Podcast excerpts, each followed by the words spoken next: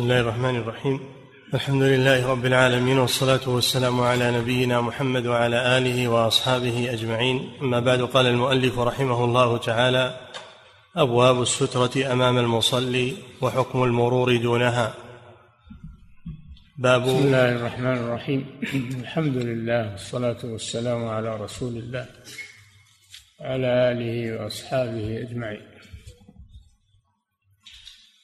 أبواب السترة يعني حكم اتخاذ السترة أمام المصلي لتمنع المار بين يديه.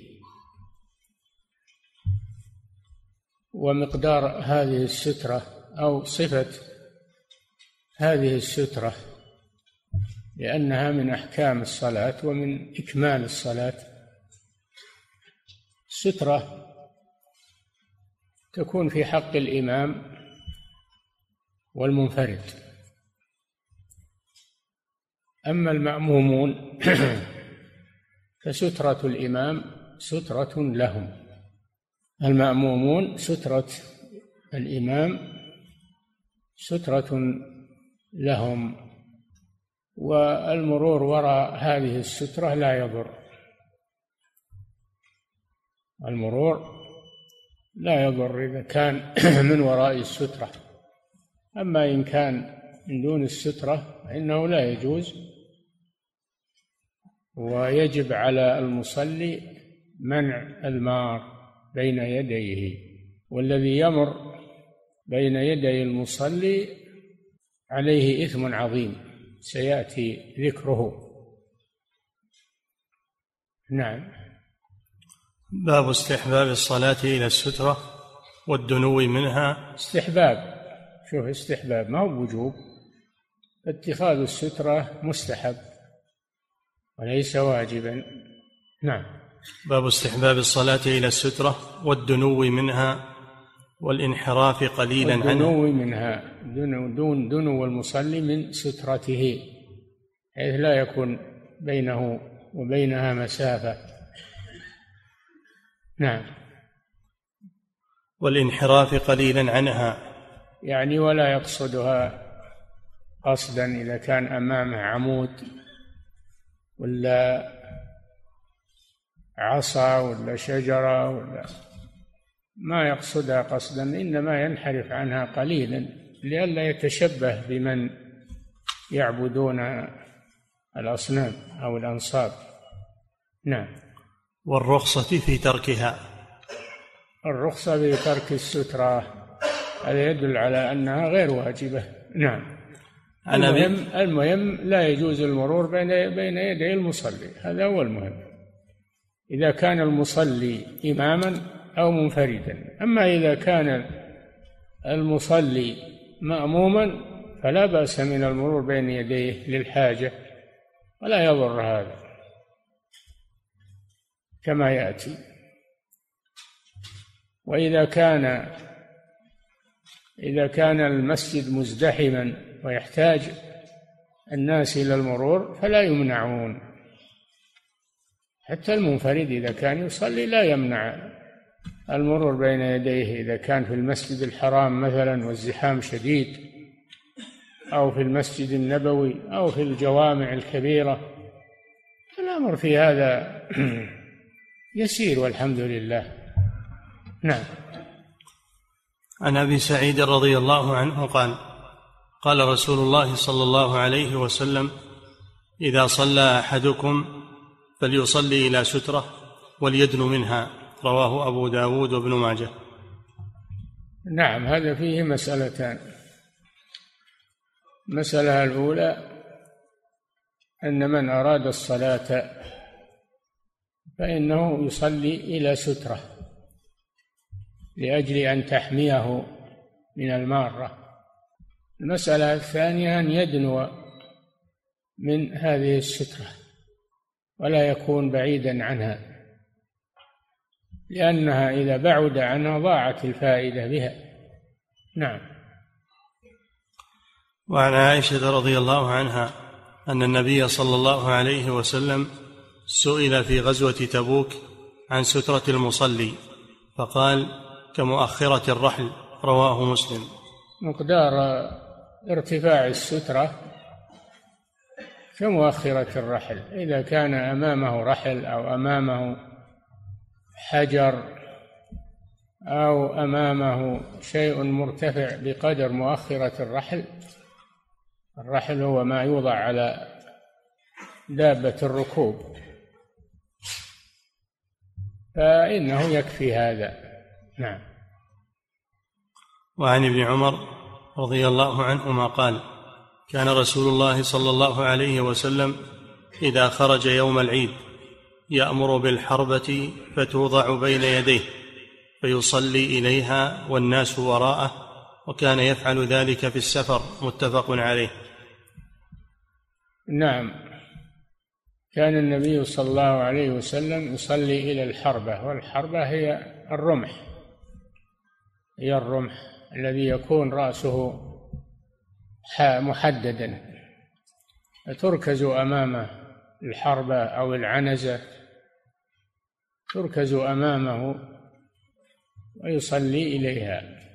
إذا كان في صحراء لأن صلاة العيد في عهد النبي صلى الله عليه وسلم كانت في صحراء.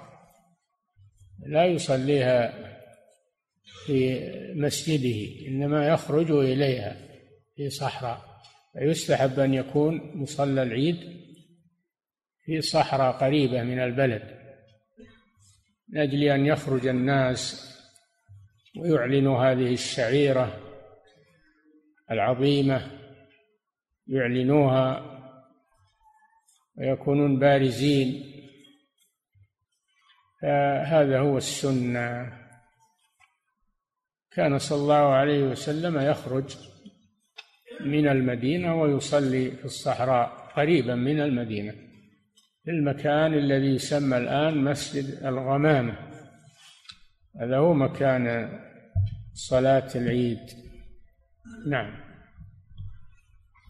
وعن سهل بن سعد رضي الله عنهما قال كان بين مصلى رسول الله صلى الله عليه وسلم وبين الجدار ممر شاة متفق عليه.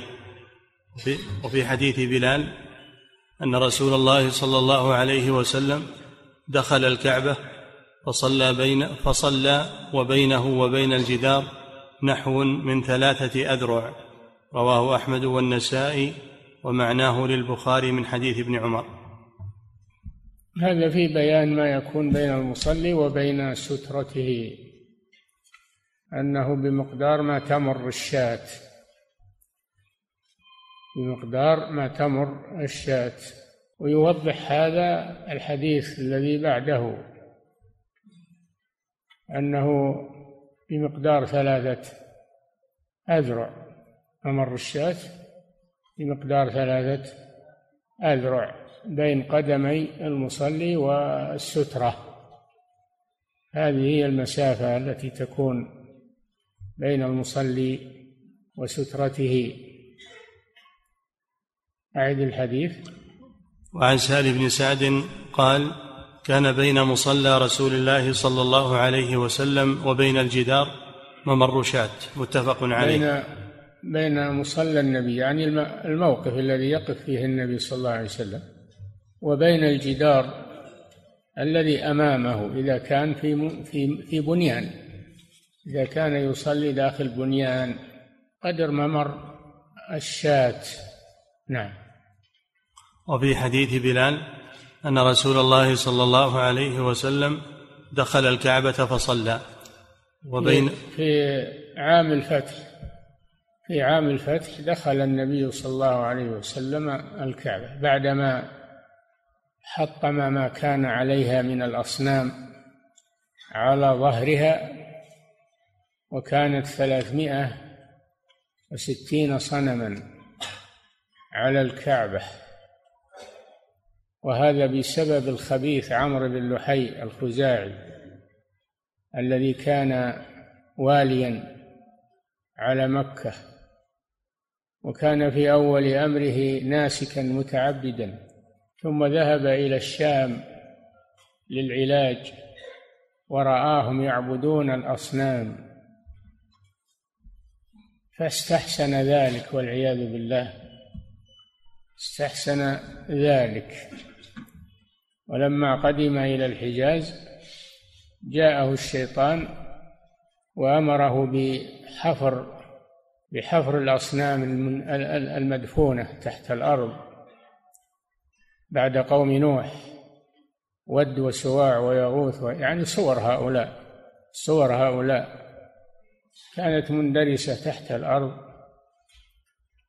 فأشار عليه بحفرها وتوزيعها على قبائل العرب والعياذ بالله. حفرها الخبيث ووزعها ومن ذلك الوقت فشى الشرك في أرض الحجاز. وكانوا قبل ذلك على دين إبراهيم على الحنيفية على دين أبيهم إبراهيم. فهذا غير دين إبراهيم وسيب السوائب للأصنام من الدواب كما في سورة الأنعام ما جعل الله من بحيرة ولا سائبة ولا وصيلة ولا حام هذه أنعام يجعلونها لأصنامهم فيمنعون حلبها وركوبها وأكل لحمها أنها للأصنام بزعمه فهذا كله بسبب هذا الرجل ولهذا رآه النبي صلى الله عليه وسلم في صلاة الكسوف لما عرضت عليه النار وهو يصلي عرضت عليه الجنة وهو يصلي. فرأى في النار عمرو بن لحي الخزاعي يجر قصبه في النار يعني أمعاءه لأنه أول من سو من سيب السوائب وغير دين إبراهيم عليه السلام. فهذا فيه التحذير من التنقيب عن آثار المشركين وأصنام المشركين ويقال هذه من الآثار والمتاع وتجعل في المتاحف تجعل للسياحة هذا غلط كبير. يجب التنبه لهذا. والحاصل من هذا أن الرسول صلى الله عليه وسلم لما فتح الله له مكة وتمكن عليه الصلاة والسلام من السلطة فيها كسر الأصنام التي على الكعبة وكانت ثلاثمائة وستين صنما. وكان على الصفا والمروة صنمان يقال لهما إساف ونائلة. فأزالها النبي صلى الله عليه وسلم كلها وأرسل إلى الأصنام الكبيرة اللات والعزى ومنات. أرسل إليها من يهدمها. فأرسل إلى العزى خالد بن الوليد رضي الله عنه فهدم ما فيها من بنا وقطع ما فيها من شجر وقتل الشيطانة التي كانت فيها تعرضت له فقتلها. وأرسل إلى آه، وأرسل إلى منات علي بن أبي طالب رضي الله عنه فهدمها وأرسل إلى اللات في الطائف المغيرة بن شعبة وأبا سفيان بن حرب فهدماها فأزال هذه الأصنام من مكة وما حولها عليه الصلاة والسلام. قرر ملة إبراهيم الحنيفية. والشاهد من هذا الحديث أنه دخل الكعبة ليزيل ما بداخلها لما أزال ما على ظاهرها دخلها ليزيل ما بداخلها وكانت مرسومة الصور على جدرانها من داخل. كانت مرسومة الصور في جوف الكعبة. شوف الفتنة بالصور والعياذ بالله. فتنة الشيطان يزين الصور للناس. كانت مرسومة بداخل الكعبة فغسلها عليه الصلاة والسلام وأزالها وتجول في داخل الكعبة وذكر الله سبحانه وتعالى بالتهليل والتسبيح وأعلن التوحيد. ثم صلى ركعتين صلى ركعتين داخل الكعبة فدل على على استحباب صلاة النافلة داخل الكعبة ركعتين لمن تيسر له ذلك. الشاهد من هذا أنه صلى قريبا من جدار الكعبة بينه وبينه مقدار ثلاثة أذرع. هذا دليل على اتخاذ السترة للمصلي أعد الحديث. وفي حديث بلال أن رسول الله صلى الله عليه وسلم دخل الكعبة فصلى وبينه وبين الجدار نحو من ثلاثة أذرع رواه أحمد والنسائي. نعم فصلاة النافلة تصلى داخل الكعبة. بهذا بدليل هذا الحديث أما الفريضة لا إنما تصلى إلى الكعبة ولا تصلى داخلها. نعم. فصلى وبينه وبين الجدار نحو من ثلاثة أذرع رواه أحمد والنسائي ومعناه للبخاري من حديث ابن عمر. نعم. وعن طلحة ابن عبيد الله قال كنا نصلي والدواب تمر بين أيدينا. فذكرنا ذلك للنبي صلى الله عليه وسلم فقال مثل مؤخرة الرحل يكون بين يدي أحدكم ثم لا يضره ما مر بين يديه. رواه أحمد ومسلم وابن ماجه. أعد عن طلحة بن عبيد الله قال طلحة بن عبيد الله أحد العشرة المبشرين بالجنة رضي الله عنه. نعم. قال كنا نصلي والدواب تمر بين أيدينا. فذكرنا ذلك للنبي صلى الله عليه وسلم. فقال مثل مؤخر مثل مؤخرة الرحل يكون بين يدي أحدكم. ثم لا يضره ما مر بين يديه. نعم هذا طلحة بن عبيد الله رضي الله عنه ذكر أنهم كانوا يصلون ولا يتخذون سترة وكانت الدواب تمر بين أيديهم. النبي صلى الله عليه وسلم أمر بأن يتخذ المصلي أمامه شيئا مرتفعا قدر مؤخرة الرحل. قدر مؤخرة الرحل. يعني قدر قدر شبر تقريبا أو أكثر أمامه ولا يضره ما يمر من ورائها من الدواب وغيرها نعم. وعن أبي هريرة رضي الله عنه عن النبي صلى الله عليه وسلم أنه قال إذا صلى أحدكم فليجعل تلقاء وجهه شيئا. فإن لم يجد فلينصب عصا فإن لم يكن معه عصا فليخط خطا ولا يضره ما مر بين يديه رواه أحمد وأبو داود وابن ماجه. نعم وهذا يبين أيضا تأكيد اتخاذ السترة وأنها حسب الإمكان.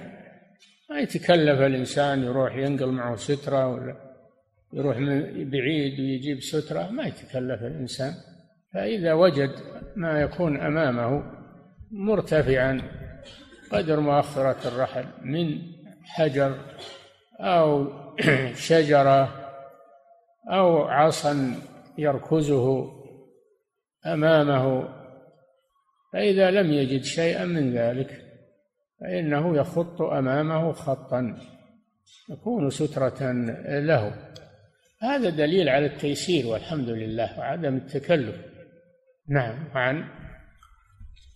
وعن أبي هريرة رضي الله عنه عن النبي صلى الله عليه وسلم أنه قال إذا صلى أحدكم فليجعل تلقاء وجهه شيئا. شيئا أي شيء يعني؟ يجعل تلقاء وجهه شيئا. حجر عصا رحل شجرة أي شيء. نعم. فإن لم يجد فلينصب عصا. فإذا لم يجد شيئا مرتفعا فإنه ينصب عصا يعني يركزه في الأرض كالعنزة و, و والحربة كما سبق. نعم. فإن لم يكن معه عصا فليخط خطا. إذا لم يكن معه شيء مرتفع ولا عصا يخط خطا أمامه في التراب ويصلي إليه. نعم. ولا يضره ما مر بين يديه. هذه فائدة السترة أنه لا يضره ما يمر من ورائها فدل على أنه إذا لم يصلي إلى سترة أو ترك من يمر بينه وبين سترته أن هذا يضر بصلاته يعني ينقص ثوابها ينقص ثوابها. وما ما هو معنى أنه يبطلها لكن ينقص ثوابها. نعم. وعن المقداد بن الأسود أنه قال ما رأيت رسول الله صلى الله عليه وسلم صلى إلى عود ولا عمود ولا شجرة إلا جعله على حاجبه الأيسر أو الأيمن ولا يصمد له صمدا. هذا ما ترجم له المؤلف رحمه الله أنه يميل عن عن السترة التي منتصبة أمامه لا يصمد إليها يعني لا يقصد إليها قصدا وإنما يميل عنها يمينا أو شمالا لئلا يتشبه بمن يعبدون الأشجار والأحجار نعم. ما رأيت رسول الله صلى الله عليه وسلم صلى إلى عود ولا عمود ولا شجرة؟ إلى عود ولا عمود ولا شجرة يعني شيء مرتفع. نعم. إلا جعله على حاجبه الأيسر أو الأيمن. يعني يميل عنه عن يساره عن يمينه أو عن يساره. ولا يصمد يعني لا يقصد إليه قصدا. نعم. ولا يصمد له صمدا.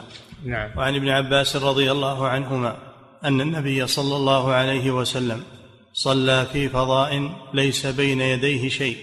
رواهما أحمد وأبو داود. آه هذا دليل على أن الستره ليست واجبة.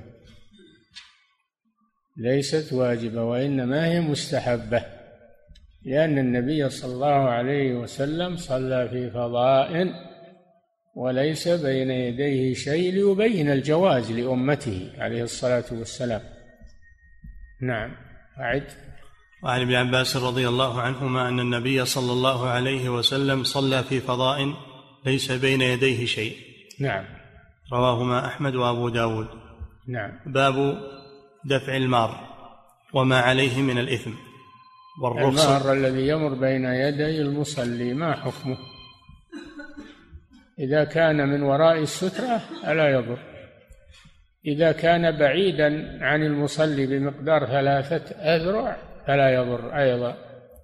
إذا كان بينه وبين السترة أو دون ثلاثة أذرع إذا لم يكن له سترة هذا هو الذي فيه الإثم على المار والإثم على المصلي إذا تركه يمر ولم يدفعه.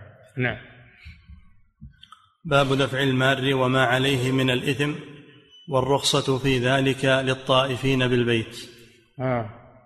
أنه يجوز المرور بين المصلي أمام المصلي للضرورة. للطائفين بالبيت لأن النبي صلى الله عليه وسلم صلى الفجر المسجد الحرام في حجة الوداع والناس يمرون بين يديه في المطاف ولم يمنعهم. نعم فعند الضرورة لا بأس بالمرور ولا إثم في ذلك. الذين يدفعون الناس في الحرم وربما أيضا يأثر في المار بالضرب أو ب... ما يجوز هذا للضرورة مسموح لهم. وين يروحون؟ تمنع الناس لما تخلص مصلي؟ يزدحمون أو يحصل ضرر عليهم؟ ما تمنعهم هذه ضرورة خلهم يمرون. نعم. باب دفع المال وما عليه من الإثم والرخصة في ذلك للطائفين بالبيت. عن ابن عمر رضي الله عنهما أن النبي صلى الله عليه وسلم قال إذا كان أحدكم يصلي فلا يدع أحدا يمر بين يديه فإن أبى فليقاتله فإن معه القرين. رواه أحمد ومسلم. لا يدع أحدا يمر بين يديه إذا لم يكن فيه ضرورة زحام. إذا كان الأمر واسعا وبإمكان المار أنه يتنحى مكان واسع فلا يدعه يمر. فإن أبى إلا المرور فليقاتله يعني ليضربه. المقاتلة ما هو يأخذ سلاحه سيفه وبندق لا. مقاتلة يعني مدافعة يدفعه ولو بالضرب. لأنه معتدي مستحق للدفع. فإن معه القرين يعني الشيطان. الشيطان هو الذي يدفعه ليجل يشوش على المصلي. فإن هذا المار الذي أبى إلا أن يمر من غير ضرورة هذا لا شك أن الشيطان هو الذي يدفعه لأجل أن يشوش على المصلي. نعم. ولذلك أباح أو أمره الرسول صلى الله عليه وسلم أن يقاتله. نعم. عن ابن عمر أن النبي صلى الله عليه وسلم قال إذا كان أحدكم يصلي فلا يدع أحدا يمر بين يديه فإن أبى فليقاتله فإن معه القرين. رواه أحمد ومسلم وابن ماجه. وعن أبي سعيد رضي الله عنه قال سمعت النبي صلى الله عليه وسلم يقول إذا صلى أحدكم إلى شيء يستره من الناس فأراد أحد أن يجتاز بين يديه فليدفعه. فإن أبى فليقاتله فإنما هو شيطان. رواه الجماعة إلا الترمذي وابن ماجه. مثل الحديث الذي قبله. إذا صار المصلي إلى سترة إذا كان المصلي إلى سترة وأراد أحد أن يمر بينه وبينها فإنه يدافعه ولا ولا يسمح له بالمرور. فإن أبى إلا المرور فليقاتله بالضرب يعني. حتى يندفع ويرتدع. فإنه شيطان هذا التعليل. شيطان الشيطان قد يكون من الإنس وقد يكون من الدواب وقد يكون من الجن. الشيطان يكون من الجن ويكون من الإنس شياطين الإنس والجن يوحي بعضهم إلى بعض زخرف القول غرورا وما أكثر شياطين الإنس كفانا الله شرهم. ويكون من الدواب أيضا. كما جاء في الكلب الأسود البهيم أنه شيطان يكون من الدواب أيضا. فكل متمرد كل متمرد وعات فإنه شيطان سواء من الجن أو من الآدميين أو من الدواب. نعم. من من الشطن والبعد لأنه بعيد من رحمة الله. أو من الشطون من الشطون وهو البعد من من الشطون وهو البعد لأنه بعيد من رحمة الله أو من الشيط وهو الاشتداد. من الشيط وهو الاشتداد. شاط الشيء إذا اشتد. نعم.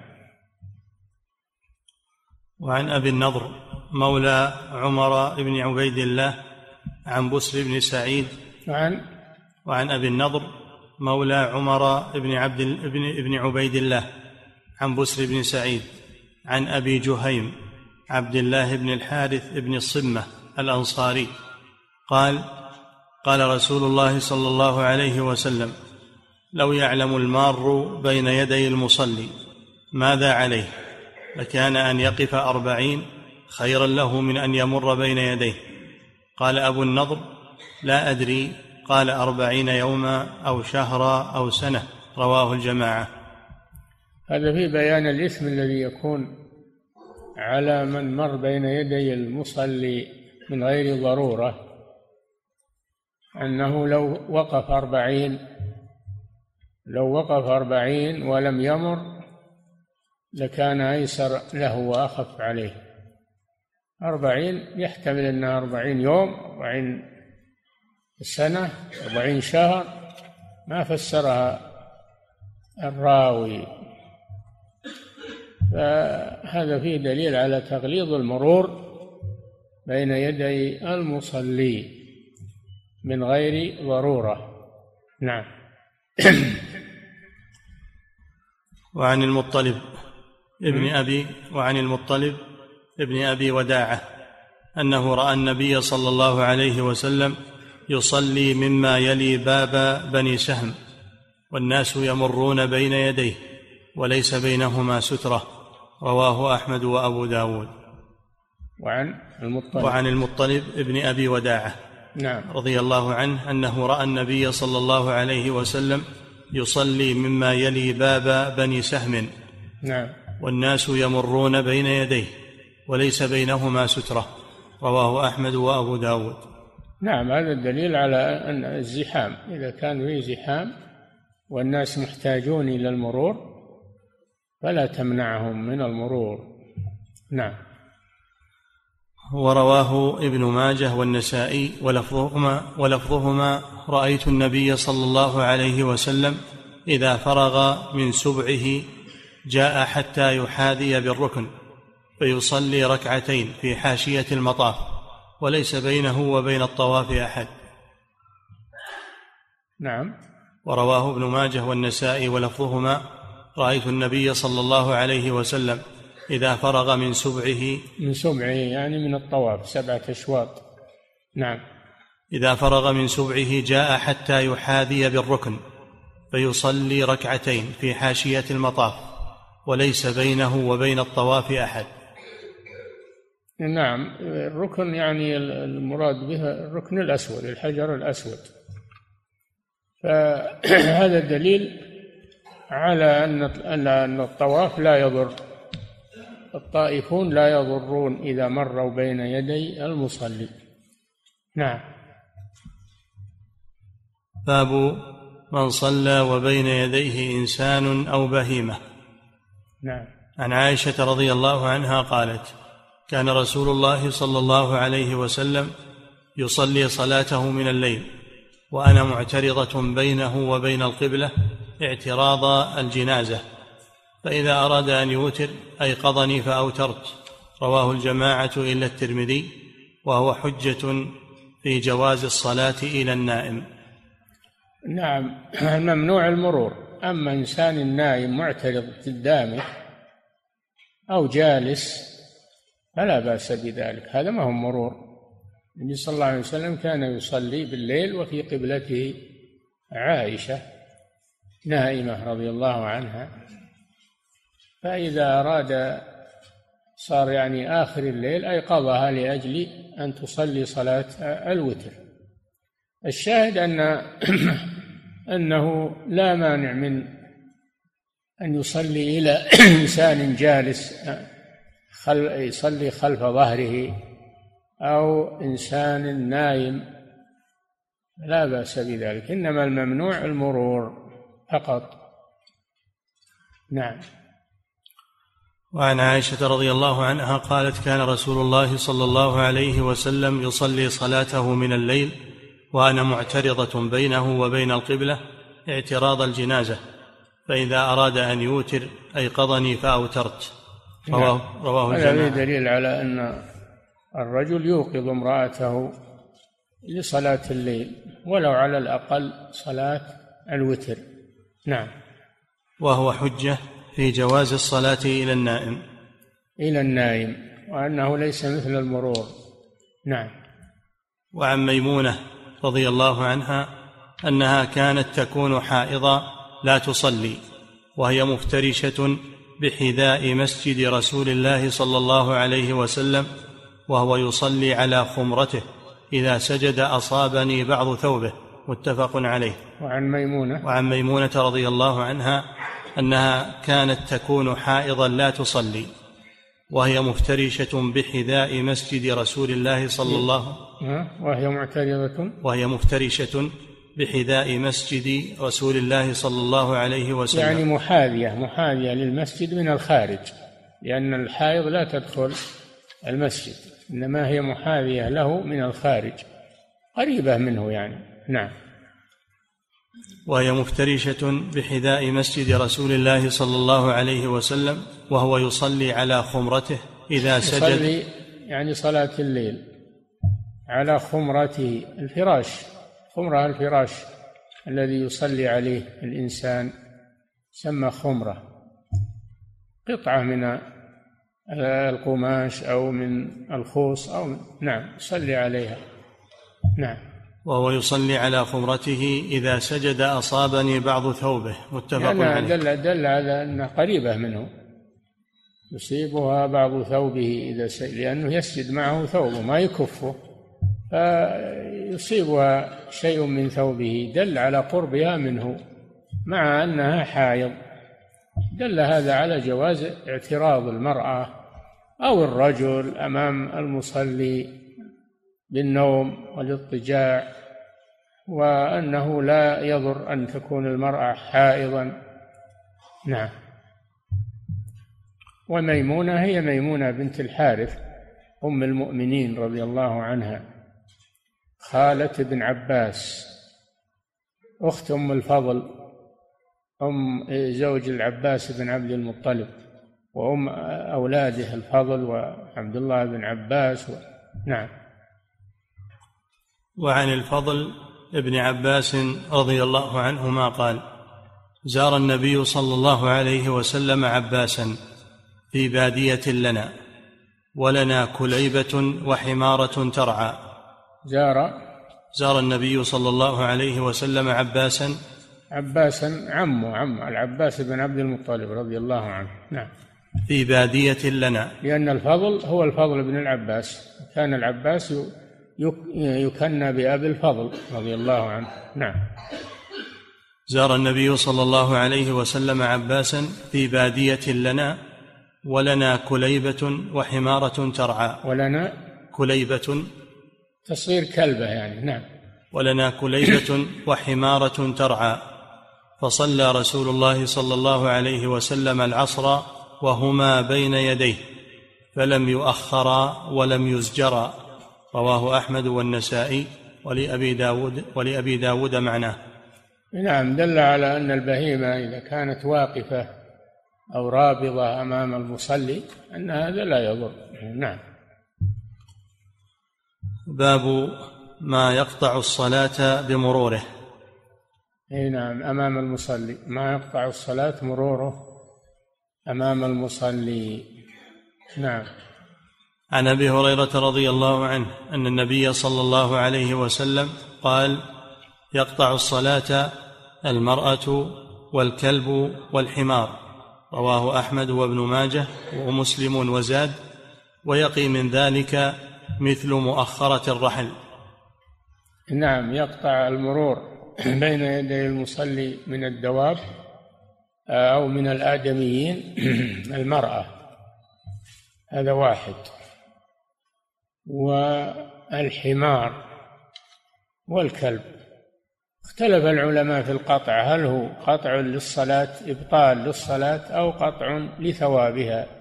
الجمهور على أنه لا ليس قطعا حقيقيا وإنما هو قطع للثواب فقط والصلاة صحيحة. وذهب الإمام أحمد رحمه الله إلى أن الكلب الأسود البهيم يقطع الصلاة لأنه شيطان. الحديث أنه شيطان. عند أحمد يقطع الصلاة. وذهب جماعة ثالثة إلى أن هذه الثلاثة كلها تقطع صلاة المصلي إذا مرت بين يديه عملا بظاهر الحديث. نعم. وعن عبد الله يبي يزعلنا الحريم من هذا. يقولون ليش نجعل مع الكلب ومع الحمار ومع إي نعم. هذا حكم الله سبحانه وتعالى. لا اعتراض عليه. نعم. عن أبي هريرة رضي الله عنه أن النبي صلى الله عليه وسلم قال يقطع الصلاة المرأة والكلب والحمار. يعني اختلفوا في كلمة يقطع. هل هو قطع إبطال ولا قطع نقصان؟ الجمهور على أنه قطع نقصان وليس قطع إبطال. نعم.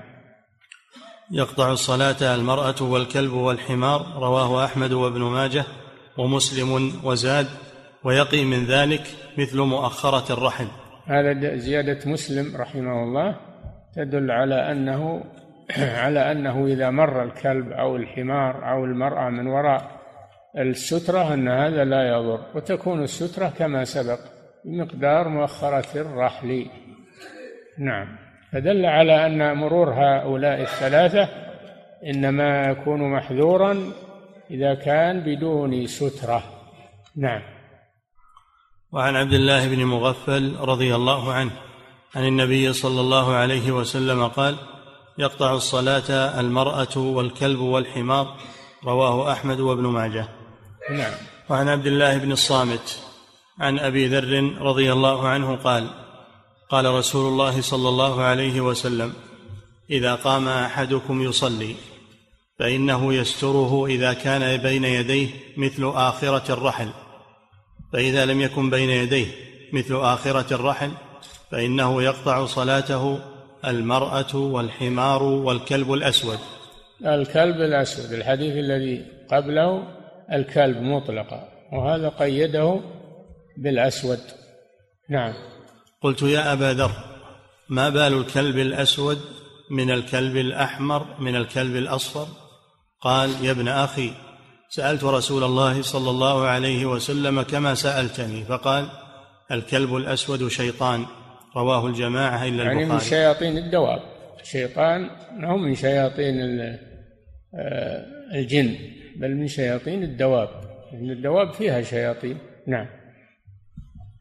وعن أم سلمة رضي الله عنها أن النبي صلى الله عليه وسلم كان يصلي في حجرتها.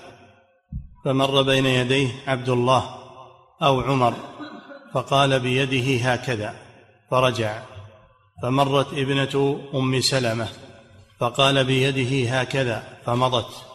فلما صلى رسول الله صلى الله عليه وسلم قال هن أغلب رواه أحمد وابن ماجه. أعد الحديث. وعن أم سلمة رضي الله عنها أن النبي صلى الله عليه وسلم كان يصلي في حجرتها فمر بين يديه عبد الله أو عمر فقال بيده هكذا فرجع. عمر بن أبي سلمة ابن أبي سلمة نعم. فقال أو عبد الله بن أبي سلمة لأن أم سلمة كانت زوجة لأبي سلمة رضي الله عنه فتوفي عنها تزوجها رسول الله صلى الله عليه وسلم. فصار أولادها ربائب لرسول الله صلى الله عليه وسلم. نعم. أعيد الحديث. وعن أم سلمة رضي الله عنها أن النبي صلى الله عليه وسلم كان يصلي في حجرتها. فمر بين يديه عبد الله أو عمر. يعني ابني أبي سلمة. نعم. فقال بيده هكذا. يعني يردهما. نعم. فرجع. فرجع رجع عبد الله أو عمر امتثل ورجع. نعم. فحصل المقصود. نعم. فمرت ابنة أم أما المرأة في مشكلة تغلب. المرأة ما ما امتنعت. البنت ما امتنعت. مثل الرجل أو مثل الذكر. نعم. فمرت ابنة أم سلمة فقال بيده هكذا فمضت. يعني مضت من بين يديه ولم تمتنع. كما امتنع أخواها. نعم. فلما صلى رسول الله صلى الله عليه وسلم قال هن أغلب. يعني النساء يغلبن. هن أن يغ... هن أغلب يعني النساء يغلبن. يعني عندهن عناد عندهن عناد. نعم. هذا الأصل فيهن. نعم. هن فلما يعني صل... النساء. هن يعني النساء. نعم. فلما صلى رسول الله صلى الله عليه وسلم الشاعر الشاعر يقول وهن شر غالب لمن غلب. وكان رسول الله صلى الله عليه وسلم يعجبه هذا البيت ويردده وهن شر غالب لمن غلب. نعم. فلما صلى رسول الله صلى الله عليه وسلم قال هن أغلب. رواه أحمد وابن ماجه. نعم. وعن أبي سعيد رضي الله عنه قال قال رسول الله صلى الله عليه وسلم لا يقطع الصلاة شيء. وادرأوا ما استطعتم. فإن هذا يفسر ما سبق يعني يقطع الصلاة فيما سبق أن المراد قاطع معنوي وليس قطعا حقيقيا. بدليل هذا الحديث لا يقطع الصلاة شيء يعني لا يقطعها قطع إبطال لا يبطلها. هذا دليل الجمهور. أعد الحديث. وعن أبي سعيد رضي الله عنه قال قال رسول الله صلى الله عليه وسلم لا يقطع الصلاة شيء. وادرأوا ما استطعتم. وادرأوا ما استطعتم. يعني يمنع المار كما سبق ولكن لو مر فإنه لا يقطع الصلاة. وإنما المراد بالقطع فيما سبق النقص يعني يحصل نقص في الصلاة. والحمد لله هذا من التيسير. نعم. لا يقطع الصلاة شيء وادرأوا ما استطعتم فإنما هو شيطان رواه أبو داود. ادرأوا ما استطعتم فإن المار المعاند شيطان يعني عنده شيطنة وإن لم يكن من شياطين الجن من شياطين الإنس. فهذا دليل على ذم المرور بين يدي المصلي من غير ضرورة من غير ضرورة أنه عمل شيطان فيدل على شدة تحريم المرور بين يدي المصلي مع ما سبق لأن يقف أربعين خير له من أن يمر. فهذا فيه تغليظ المرور بين يدي المصلي من غير ضرورة. نعم.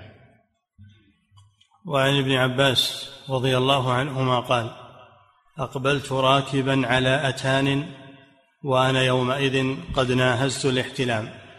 ورسول الله صلى الله عليه وسلم يصلي بالناس بمنى إلى غير جدار.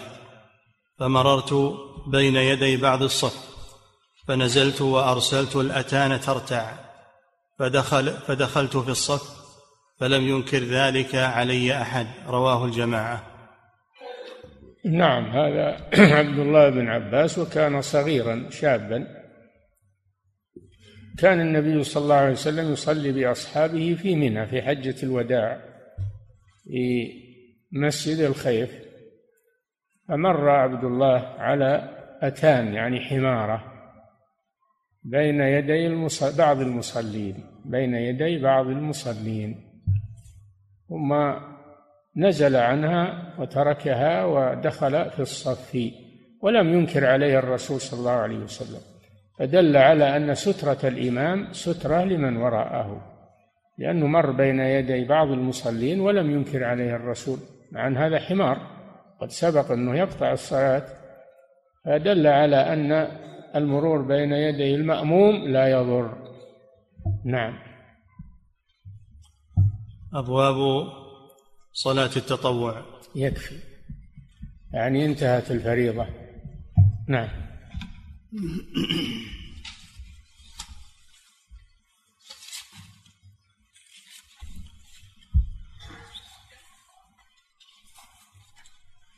فضيلة الشيخ وفقكم الله.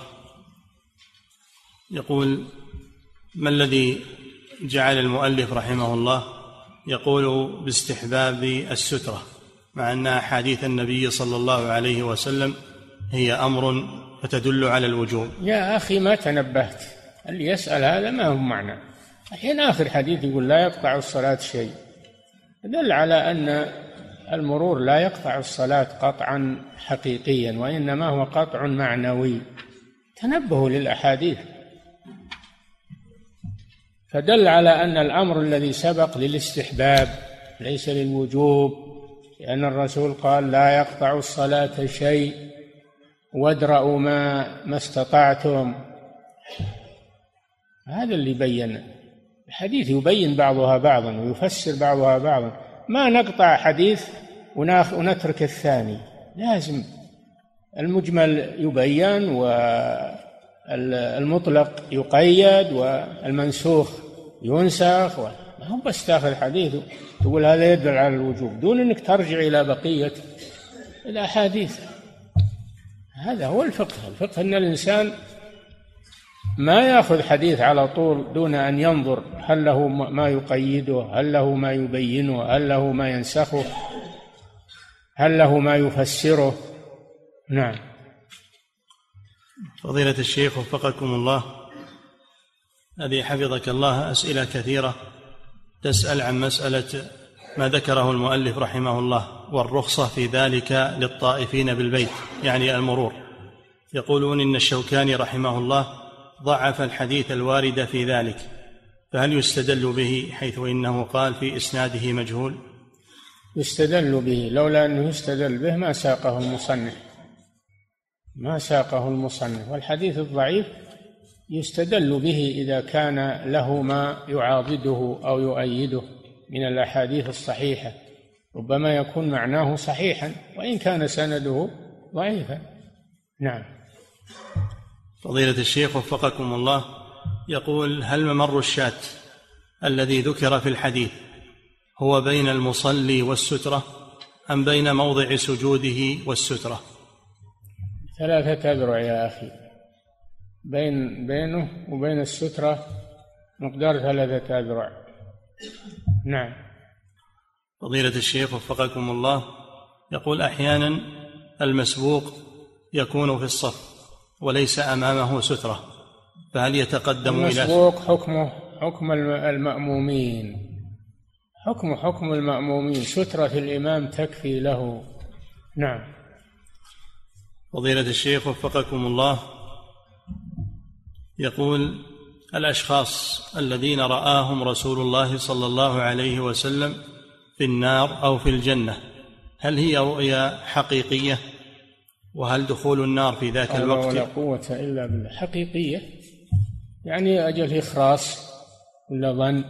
حقيقية نعم. الرسول هذا من معجزات الرسول صلى الله عليه وسلم. أن الله يطلعه على الغيب على ما يشاء من الغيب. عالم الغيب فلا يظهر على غيبه أحدا إلا من ارتضى من رسول. هذا من خصائص الرسل عليهم الصلاة والسلام وهذا حقيقي. ما هو بظني ولا تمثيلي ولا نعم. ليتك ما سألت مثل هذا السؤال. نعم. فضيلة الشيخ وفقكم الله يقول الخطوط التي تكون على السجاد في المسجد هل تكون كافية في السترة؟ نعم. الخطوط التي تكون على السجاد المسجد ما لها أصل. الخطوط هذه بالرمل ولا على السجاد ما لها أصل. هذه اجتهاد ممن وضعها وتكلف ولا لها أصل. ما حاجة إلى. الرسول صلى الله عليه وسلم قال حاذوا بين المناكب والأكعب بلي خطوط وبلي شيء. نعم.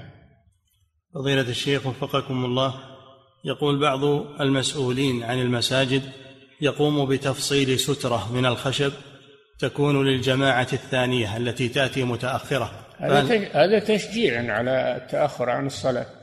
لا تحط لهم شيء. لا تحط لهم شيء يشجعهم.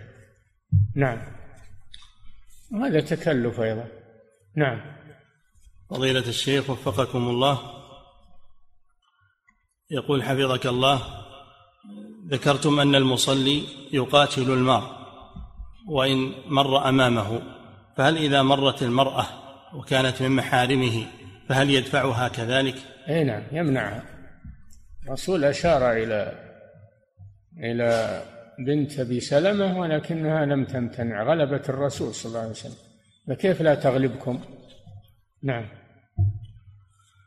فضيلة الشيخ وفقكم الله يقول ما معنى أنه سيب السوائب السوائب المذكورة في, في الآية. يسيبونها للأصنام ما تركب ولا تحلب ولا يوكل لحمها لأنها للأصنام. نعم ما جعل الله من بحيرة ولا سائبة ولا وصيلة. هذه أنواع يسيبونها للأصنام والعياذ بالله. قد قد خسر الذين آه، قتلوا أولادهم بغير وحرموا ما رزقهم الله بغير علم سفها بغير علم. نعم. فضيلة الشيخ وفقكم الله هل يكفي في السترة أن أجعل كتابا أمامي أو علبة المناديل كسترة؟ نعم. هل يكفي في أن أجعل الكتاب أمامي أو علبة المناديل كسترة؟ أي شيء مرتفع ويمنع المار يكفي. علبة المناديل أو أي شيء لكن الكتاب يحترم ما يخلى سترة. يحترم الكتاب والمصحف إنما يجعل علبة مناديل أو عصا أو شيء من هذا. نعم. فضيلة الشيخ وفقكم الله يقول ذكرتم حفظكم الله ما يتعلق بالتصوير. هل يجوز تصوير بعض الصور عن يوم القيامة وعن لا لا. هذا شيء يفعله بعض الشباب وبعض من باب الدعوة إلى الله يقولون يصورون النار. ويصورون الجنة ويصورون الأنهار. هذا ما يجوز. هذا من علم الغيب الذي لا يعلمه إلا الله سبحانه وتعالى. لا يجوز هذا العبث. نعم. والدعوة إلى الله ليست بهذه الطريقة. دعوة إلى الله بالكتاب والسنة ترغيب والترهيب والبيان. نعم. حفرون قبر يقولون هذا للدعوة إلى الله والتذكير. ذكره بالقرآن يا أخي. ذكر بالقرآن من يخاف وعيد. اللي ما يتذكر بالقرآن ما هو متذكر بحفرة تحفره له. هذا من التكلف الذي ما أنزل الله به من سلطان. نعم. فضيلة الشيخ وفقكم الله. يقول إذا كان هناك شخص يرى جز... يرى جواز التصوير عن طريق الجوال. ها؟ إذا كان هناك شخص يرى جواز التصوير عن طريق الجوال. يرى جواز التصوير بالجوال وآخر يرى التحريم. يقول هل لهذا الذي يرى الجواز أن يصور من يرى التحريم ويحتفظ بصوره وهو يحرم ذلك؟ لا ما يجوز ما يجوز. صار ما يرضى بهذا ما يجوز وأيضا حتى لو رضي ما يجوز التصوير. الصورة التي التي تحبس وتقتنى وللذكريات ما يجوز هذا. نعم. إنما التصوير للضرورة. التصوير للضرورة يجوز أما غير الضرورة ما يجوز هذا. نعم. فضيلة الشيخ وفقكم الله. يقول يقول يقول هناك بعض الناس يقول إن المصلي إلى غير سترة هو المخطئ لأنه لم يتخذ سترة أمامه. وأنت مخطئ بعد. هو مخطئ وأنت مخطئ. لا تمر بين يديه. نعم. فضيلة الشيخ وفقكم الله. يقول هل يؤخذ من عدم الصمود أمام السترة المرتفعة كالعود والعمود والشجر أنه لا بأس بالصمود أمام السترة المنخفضة؟ هو الظاهر نعم لأن هذا ما, ما أمامه شيء لو وقف ما أمامه شيء. نعم. فضيلة الشيخ وفقكم الله يقول حفظك الله ما ضابط الضرورة في المرور بين يدي المصلي؟ الزحمة الشديدة. رحلة الحرم وتشوف الضرورة. زحمة الشديدة ولا الجوامع الكبار اللي يزدحمون الناس فيها هذه الضرورة. صار ما لهم طريقة وما لهم إلا إلا المرور خلهم يمرون. نعم. أو بعد يمكن يدهسونك لو ما منعتهم. الدين يسر ولله الحمد. نعم. فضيلة الشيخ وفقكم الله يقول هل يجوز للمصلي أن يكون في قبلته إنسان إذا كان يشغله هذا؟ ها؟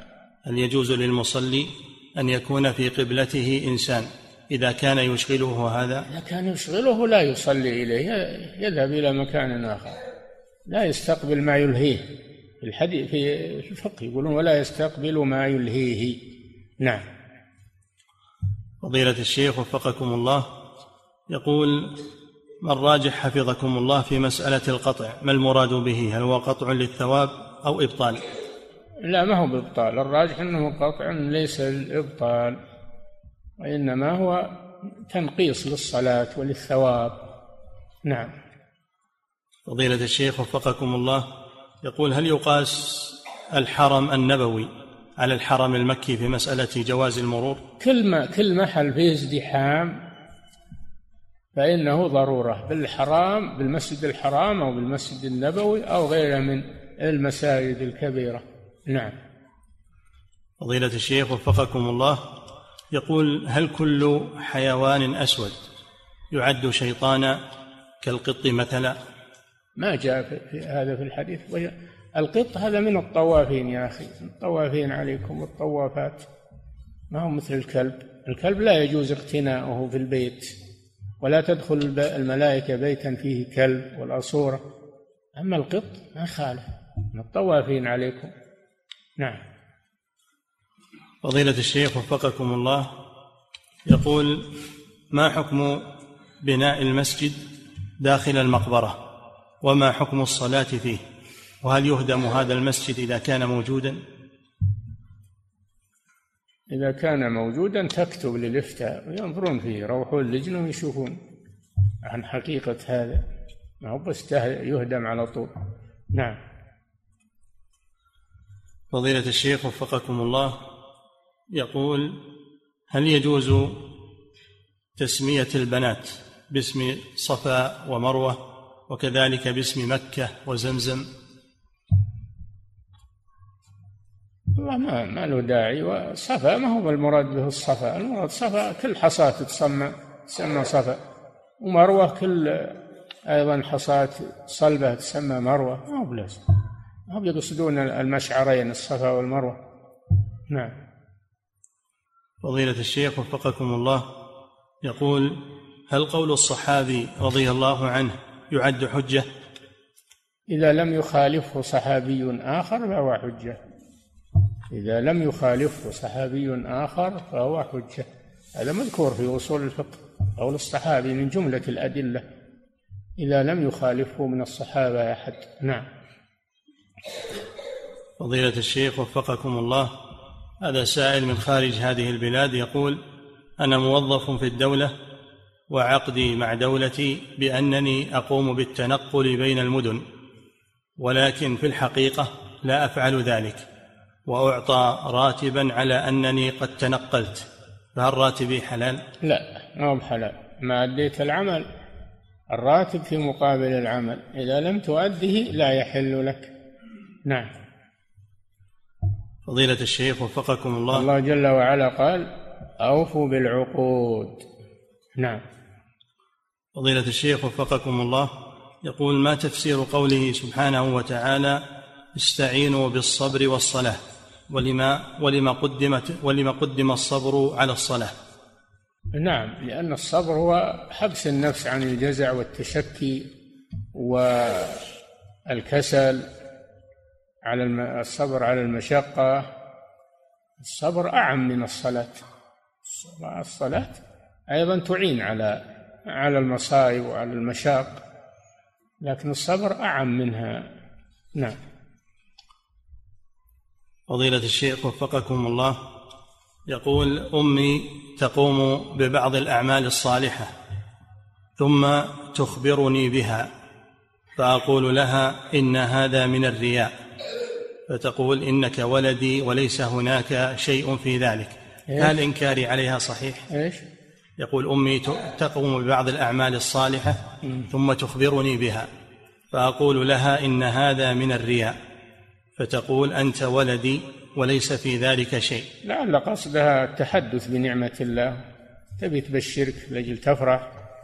لا بأس بذلك إن شاء الله. هذا سر من الأسرار بينك وبينها. تريد التحدث بنعمة الله وأن أن تسرك بهذا الخبر. تدعو لها تشجعها. شيء طيب هذا. نعم. فضيلة الشيخ وفقكم الله. ورد عن الرسول صلى الله عليه وسلم أنه قال ثلاث جدهن جد وهزلهن جد وعد منهن الطلاق. السؤال هل هو, الحل... هو الأول ما هو منهن هو الأول الطلاق نعم. هل السؤال هل الحلف بالطلاق يدخل من ضمن الطلاق فيكون طلاقا أو يكون كفارته كفارة يمين؟ هذه تراجع الإفتاء. إذا وقع لك مثل هذا راجع الإفتاء. أما ما دام ما وقع لك أحمد ربك على العافية. نعم. فضيلة الشيخ وفقكم الله يقول هل وضع اليد اليسرى عند الجلوس؟ هل وضع اليد اليسرى في الخلف والاتكاء عليها؟ إذا كان لحاجة لا بأس أما إذا كان لغير حاجة فهذا منهي عنه. نعم. فضيلة الشيخ وفقكم الله يقول السائل أمي مصرة على أن أتزوج بامرأة لا أرغب بالزواج منها. وذكرت لها ذلك مرارا. يقول فماذا أصنع؟ وهل عدم زواجي منها يعد عقوقا لأمي؟ ما نصيحتكم؟ لا ليس عقوقا لأمك ما دام ما ترغبها الزواج عن رغبة ورضا فأقنع أمك بأن هذا ما تصلح له ما دخلت فكرك ولا اقنعها بهذا. هي تريد مصلحتك ما تريد مضرتك. فإذا أقنعتها ما أظن تبي تصر على أنك تتزوج منها. نعم. فضيلة الشيخ وفقكم الله يقول كثرت الوساوس في الآونة الأخيرة فما العلاج الناجح والناجع لها من الكتاب والسنة؟ الاستعاذة من شر الوسواس الخناس. الوساوس من الشيطان. عليك بالإستعاذة من الشيطان والورد. قراءة سورة الإخلاص والمعوذتين تكرار هذه السور والاستعاذة بالله من الشيطان ويذهب عنك إن شاء الله. وأيضا لا تلتفت للوسواس ولا تهتم به ولا تتحدث به اتركه ولا يضرك بإذن الله. نعم. فضيلة الشيخ وفقكم الله يقول هل يعتد المسبوق بالركعة الزائدة من الإمام؟ لا. الزائدة ما هي بصلاة ولا يعتد بها. نعم. فضيلة الشيخ وفقكم الله هذا سائل يقول بأنه كان يترك الصلوات عمدا ثم إنه تاب تاب إلى الله. فما حكم الصلوات التي قد تركها متعمدا؟ مع العلم يقول بأنه يشهد أن لا إله إلا الله وأن محمدا رسول الله وهو متزوج فما عقد فما حكم عقد زواجه؟ الذي عقده إذا كان ترك الصلاة متعمدا فإنه يبطل إسلامه بين العبد وبين الكفر والشرك ترك الصلاة. عليه أن يتوب إلى الله ويحافظ على الصلوات في المستقبل وما فات لا يقضيه. يبدأ من جديد ويجدد العقد على زوجته. نعم. فضيلة الشيخ وفقكم الله يقول ما الراجح في مسألة هل يصلي المأمومون جلوسا أو وقوفا إذا صلى الإمام واقفا ثم عرض له عارض فجلس؟ فهل الم... إذا بدأوا الصلاة قائمين وجلس الإمام لعذر يكملون وقوفا يكملون الصلاة وقوفا. أما لو بدأ الصلاة جالسا لعذر يرجى زواله إنهم يصلون خلفه قعودا وإذا صلى قاعدا فصلوا قعودا أجمعين. هذا هو الجمع بين الحديثين أنه إذا بدأ بهم الصلاة قائما عرض له عذر أقعده فإنهم يتمون صلاتهم قياما. وإذا بدأ الصلاة قاعدا لعذر فإنهم يصلون خلفه جلوسا. نعم. فضيلة الشيخ وفقكم الله يقول السائل يقول رزقني الله بطفل ثم طلقت زوجتي وأقوم بإعطاء ابني كل شهر نفقة نعم. يقول رزقني الله بطفل ثم طلقت زوجتي وأقوم بإعطاء ابني كل شهر نفقة سؤاله هل يجوز لي أن أعطي لأمه جزءا من الزكاة؟ إذا كانت طلقتها وهي فقيرة فلا بأس أن تعطيها من الزكاة. وولدك تعطيه نفقته. أما إن احتسبت نفقة ولدك من الزكاة هذا لا يجوز. نعم. فضيلة الشيخ وفقكم الله يقول السائل أنا مقيم هنا ومن خارج هذا البلد هل يجوز لي أن أفوض أحدا ليقوم بإخراج زكاة مالي في بلدي هناك؟ نعم لا بأس بذلك. تفوض من يحصي مالك ويخرج الزكاة ويقسمها على المحتاجين. نعم. فضيلة الشيخ وفقكم الله يقول بعض الناس يقول بعد إقامة الصلاة أقامها الله وأدامها أو حقا لا إله إلا الله. فهل هذا مشروع؟ لا. كل هذا ما ورد. لا قول حقا لا إله إلا الله. قل لا إله إلا الله متابعة للمؤذن بدون تكون تقول حقا. ولا أقامها الله وأدامها. هذا يروى حديث لكنه لم يثبت عن الرسول صلى الله عليه وسلم. نعم. فضيلة الشيخ وفقكم الله. يقول هل يجوز للمرأة أن تناقش الرجال؟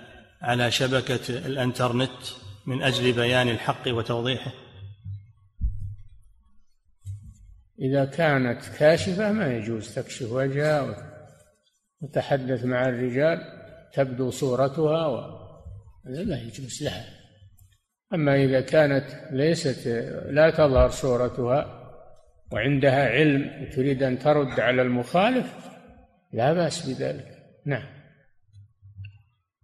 فضيلة الشيخ وفقكم الله امرأة من أهل السنة تريد أن تتزوج برجل عنده بدعة وهو لا يمارس بدعته وتقول قد يتقبل الحق فهل لها أن تنكحه؟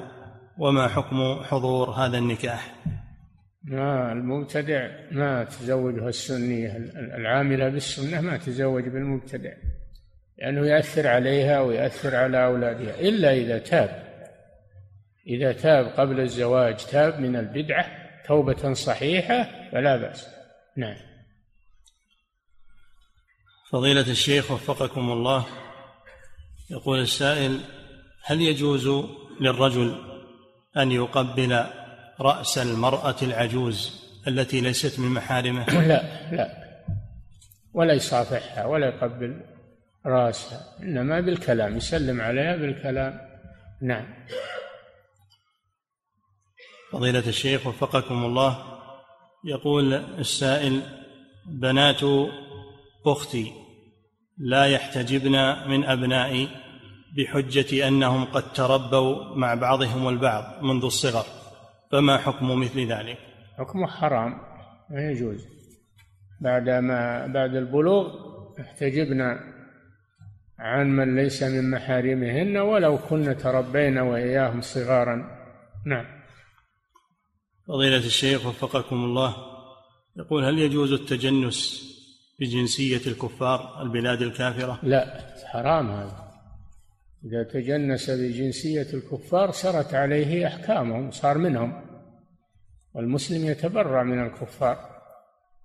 يقيم عندهم بقدر الضرورة بدون أنه يتجنس. جنسيته يأخذ إقامة نظام على نظام الإقامة فقط. نعم بقدر الضرورة. نعم. فضيلة الشيخ وفقكم الله يقول سكنت في بيت جديد في الرياض وللأسف كانت النساء في هذا البيت يصلين إلى غير القبلة والانحراف شديد عكس القبلة تماما. يقول ما حكم وما الذي يجب علينا في ذلك؟ الإعادة. إذا كنا مخالفات للقبلة مخالفة تامة لا بد من إعادة الصلاة لأنه ليس لهن عذرهن في البلد. يسألن يشوفن المساجد ليس لهن عذر في هذا. نعم. ثم ذكر حفظك الله مدة قال مدة سنة ونصف فهل يعيدون ذلك؟ أي نعم يعيدون ذلك لأن صلاتهم غير صحيحة ولا عذر لهم. نعم. فضيلة الشيخ وفقكم الله المرأة الحائض هل لها أن تمس المصحف وأن تقرأ القرآن وهي لابسة للقفازات؟ هذه مسألة خلافية قراءة الحائض للقرآن لكن كأن الراجح والذي يختار شيخ الإسلام ابن تيمية رحمه الله أنها إذا احتاجت إلى هذا إذا احتاجت إلى هذا فإنها تقرأ عن ظهر قلب ولا تمس المصحف. تقرأ عن ظهر قلب ولا تمس المصحف بقدر الحاجة فقط. نعم. فضيلة الشيخ وفقكم الله يقول أنا إمام مسجد وأحيانا كثيرة تمر بي آيات فيها سجدة فلا أسجد أثناء الصلاة فهل علي شيء في ذلك؟ لا سجود التلاوة سنة إذا تركته فلا شيء عليك. نعم. فضيلة الشيخ وفقكم الله إذا وضعت المرأة الحنة على رأسها فهل يجوز لها أن تمسح عليه أو لا بد من إزالته عند الوضوء؟ لا الحنة ما ما يمنع الماء ينزل يتخلل الماء وينزل. فلا فلا حاجة إلى إزالة الحنة. نعم. فضيلة الشيخ وفقكم الله يقول هل الدباغ يطهر جلود السباع؟ لا. لا يطهر جلود السباع. إنما اختلفوا في تطهير جلود ما تعمل فيه الزكاة من الحيوانات إذا مات بغير زكاة يقولون ما دام أنه تعمل فيه الزكاة من من بهيمة الأنعام فهذا ينتفع بجلده بعد دبغه. ما عدا ذلك فلا يطهر بالدباغ. نعم. فضيلة الشيخ وفقكم الله يقول ما حكم صلاة المصلي وأمامه مصباح مضيء؟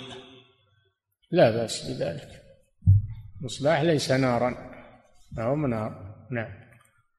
فضيلة الشيخ وفقكم الله يقول صلى بجواري شخص ذو رائحة كريهة فقمت أثناء الصلاة بإخراج قارورة الطيب وتطيبت بها أثناء الصلاة لتذهب هذه الرائحة التي آذتني. فما حكم مثل هذا الفعل؟ لا بأس بذلك جزاك الله خير. هذا إحسان إلى الناس اللي حولك بعد. هذا طيب. نعم. فضيلة الشيخ وفقكم الله. امرأة تقول ما حكم الإفرازات التي تخرج من المرأة في حال طهرها؟ هل هي نجسة؟ وهل نعم. تنقض الوضوء؟ نعم. ما حكم الإفرازات التي تخرج من المرأة في حال طهرها. هل هي نجسة؟ وهل تنقض وضوءها؟ نعم ما خرج من الفرج هو نجس وينقض الوضوء. يغسل ويتوضأ يتوضا المرأة. نعم. ما خرج من الفرج. نعم. فضيلة الشيخ وفقكم الله يقول إذا مست يد الرجل يد امرأته أو رجلها أو قدمها هل ينتقض وضوءه بذلك؟ إذا كان لشهوة بدون حائل شرطين أن يكون لشهوة وأن يكون بدون حائل.